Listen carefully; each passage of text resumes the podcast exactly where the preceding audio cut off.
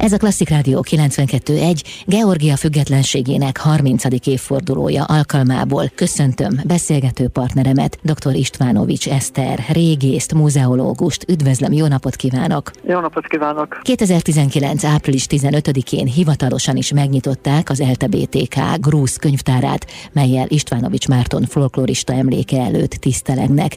Istvánovics Márton az ön édesapja, aki személyes könyvtárát az egyetemre hagyomány tanulmányozta. Mekkora gyűjteményt adott át a könyvtárnak? Pontosan nem tudom megmondani, hogy a hány kötetből áll, de az tény, hogy nem a teljes gyűjteménye van ott, tehát még nálunk odahaza még mindig vannak részben grúz könyvek, részben meg az ehhez kapcsolódó dolgai, hiszen mesékkel, hőseposzokkal és általában kaukázussal foglalkozott, ezen belül elsősorban Georgiával. Mi volt az, ami az édesapja figyelmének a fókuszában állt? De amikor befejezte az ötös órán tudományegyetemen a muzeológia szakot és megszerezte a diplomáját, de most nagyon rég múltba megyünk vissza, akkor 1955-ben aspiránsként érkezett meg Grúziába, úgyhogy őszintén szóval sem oroszul nem nagyon jól tudott grúzul meg egy szót sem. De a szakdolgozatát valaha népmességből írtam, méghozzá magyar népmességből. Nekünk az apai nagyapám, tehát az ő édesapja mesefa volt, somogyi meséket tudott elsősorban, és apám elkezdett mesékkel foglalkozni, és így keltette föl az érdeklődését a kaukázusi mesekincs amelyik egyébként egy rendkívül izgalmas dolog, hiszen bizonyos szempontból távol áll a mi bizonyos szempontból pedig vannak átfedések. És így került oda, ahol kandidátus lett, hazatért, és élete végéig kaukázussal foglalkozott, megtanult grúzul, mondják, hogy kitűnően beszélt, és fordítása is van meglehetősen sok. Ráadásul Istvánovics Márton nemzetközileg is jelentős eredményeket ért el. A kaukázusi irodalmi formák összehasonlító irodalmi vizsgálata, a grúz lovagregény, és ahogy az előbben is mondta, a grúz eposz vizsgálata terén. De mi jellemzi a grúz népmeséket, mitoszokat? Sok mindent lehetne róla mesélni, egy rendkívül izgalmas világ, hiszen a kaukázus magas hegyeiben rendkívül arhaikus dolgok maradtak meg. A mesékkel kezdtük, akkor például a grúz mesekincset az jellemzi, hogy a keleti részén, Kartli és Kutaiszi vidékén nehézkesebbek, de jóval arhaikusabbak a mesék. A nyugati oldalon, Gúriában, ott könnyedebbek, leleményesebb megoldások vannak benne, viszont kevésbé arhaikus. A kettő közötti területen, Imerétiában meg mind a kettőnek erős hatása van. Ugyanakkor viszont van egy érdekes dolog például, hogy a hegyekben vannak ilyen kisebb reliktumok, ahol egy egészen sajátos vonása van a mesekincsnek. Egyébként egész, az egész grúz mesekincsre jellemző, hogy meglehetősen sok zenei kísérettel előadott dalbetétje van a meséknek.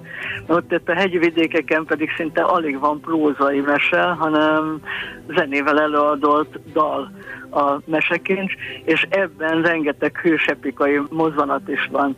Egyébként maga a mesekincs is nagyon régmúltra vezethető vissza, mert a mese első említése a 8. századból datálható Grúziában, és ettől kezdve folyamatosan megvan a hagiográfiai irodalomban is, és az egyéb irodalmakban is, tehát folyamatosan feltűnik.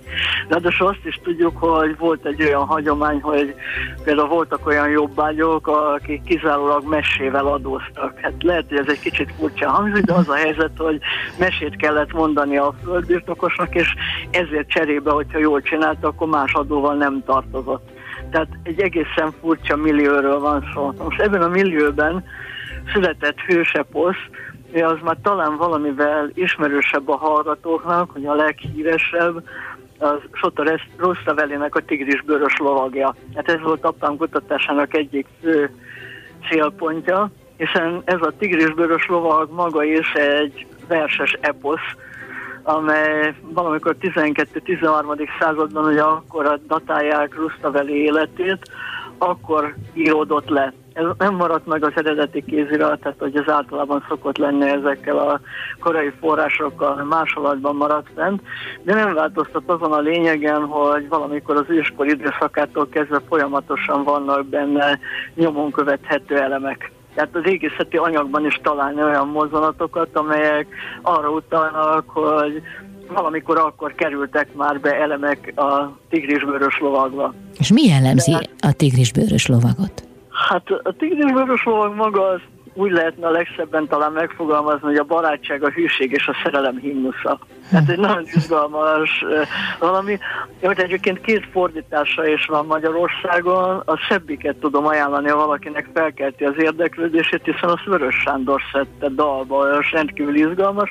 Ráadásul van olyan kiadás, ami még Zicsi Mihálynak az illusztrációval ellátott gyönyörű kiadás. Egyébként nem csak a tigrisbőrös lovag maga az, ami ehhez a körhöz tartozik, a másik, amely kevéssé ismert, az, az Amiráni.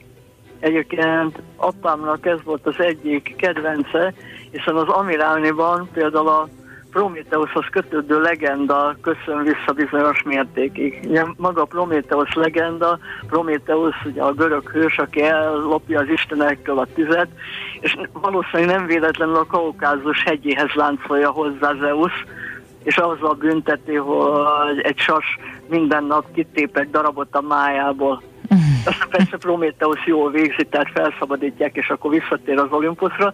No, ennek egy változata például megtalálható a Grúz folklórban, és ennek a körnek a főhőse Amiráni csak ő neki, őt arra büntetik, ő is harcol az Istenek ellen, tehát ennyiben azonos Prométeusszal a legenda, hogy ő is az emberek javaiért harcol az Istenek ellen, csak őt nem a máját tépkedi a sasmadár, neki a körmen dögél naponta, és várja leláncolva, lebilincselve, hogy akkorára meg tudjon nőni a körme, hogy elérje a csodafegyvereit, amivel addig győzelmeket aratott, és fel tudja magát szabadítani. Köszönöm szépen, hallgatnám még a történeteket. Dr. Istvánovics Eszter régész muzeológus volt a vendégem, Georgia függetlenségének 30. évfordulója alkalmából. Itt a Klasszik Rádió 92.1.